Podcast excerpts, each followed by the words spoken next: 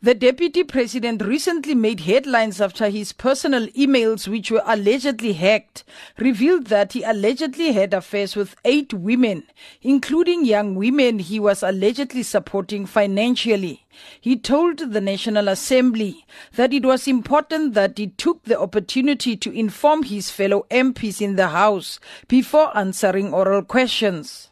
I thought because I work with all of you right across party lines. In many ways, all of you are my colleagues. And just say that I will be addressing this matter in a day or two.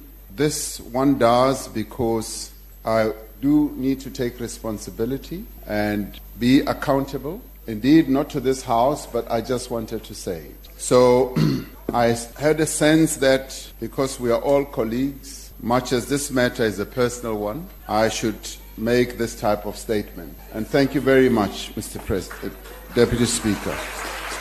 On the economic recovery, Ramaphosa welcomed the latest figures by Stats SA that South Africa's economy is recovering, but says more efforts are needed to meet the National Development Plan targets. Many countries are having to deal with uh, their own challenges of growth Therefore, the news from our own statistician that our GDP had risen to 2.5 in the quarter was very encouraging indeed. This is not the time to celebrate yet, for the task before us, Deputy Speaker, remains huge. We are far behind our NDP target of 5% growth per annum. The poor commuter rail services by passenger rail agency PRASA was one of the concerns raised by ACDP leader Kenneth Meshoe. When trains are late, staff arrive late for work, resulting in the loss of essential working hours and consequently declining profit margins. What will government do to ensure that South Africans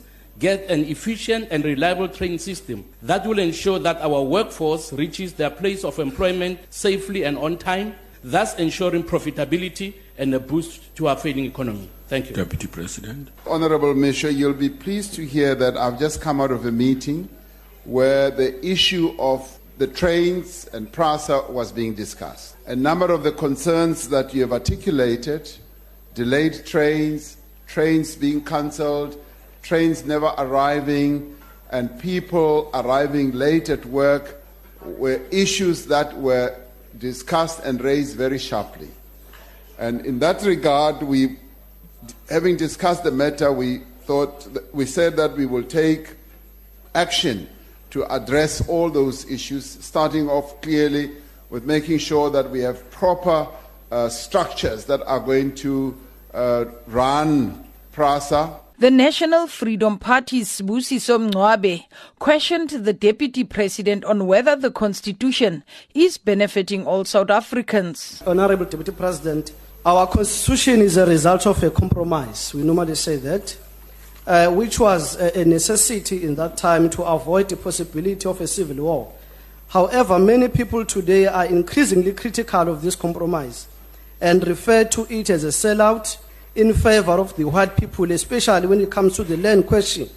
Could the Deputy President please comment on this trend? Our constitution was crafted at a certain point in time in the history of our country. Our people wanted stability, and our people wanted to shed the yoke of oppression and exploitation. And in doing so, we had to weigh up our own strengths and the strengths of, as we called them, the enemy at the time, and agreed collectively that that moment in history gave all of us an opportunity to make a breakthrough to separate ourselves from a horrible past which was apartheid. Did it mean that we had achieved everything that we had struggled for over the years? The answer is no. Other questions the deputy president faced include the diplomatic immunity granted to First Lady Grace Mugabe, British PR firm Bell Pottinger, and the scandal over the Guptas, as well as the controversy around Public Service and Administration Minister Faith Muthambi, who failed to appear before the parliamentary committee.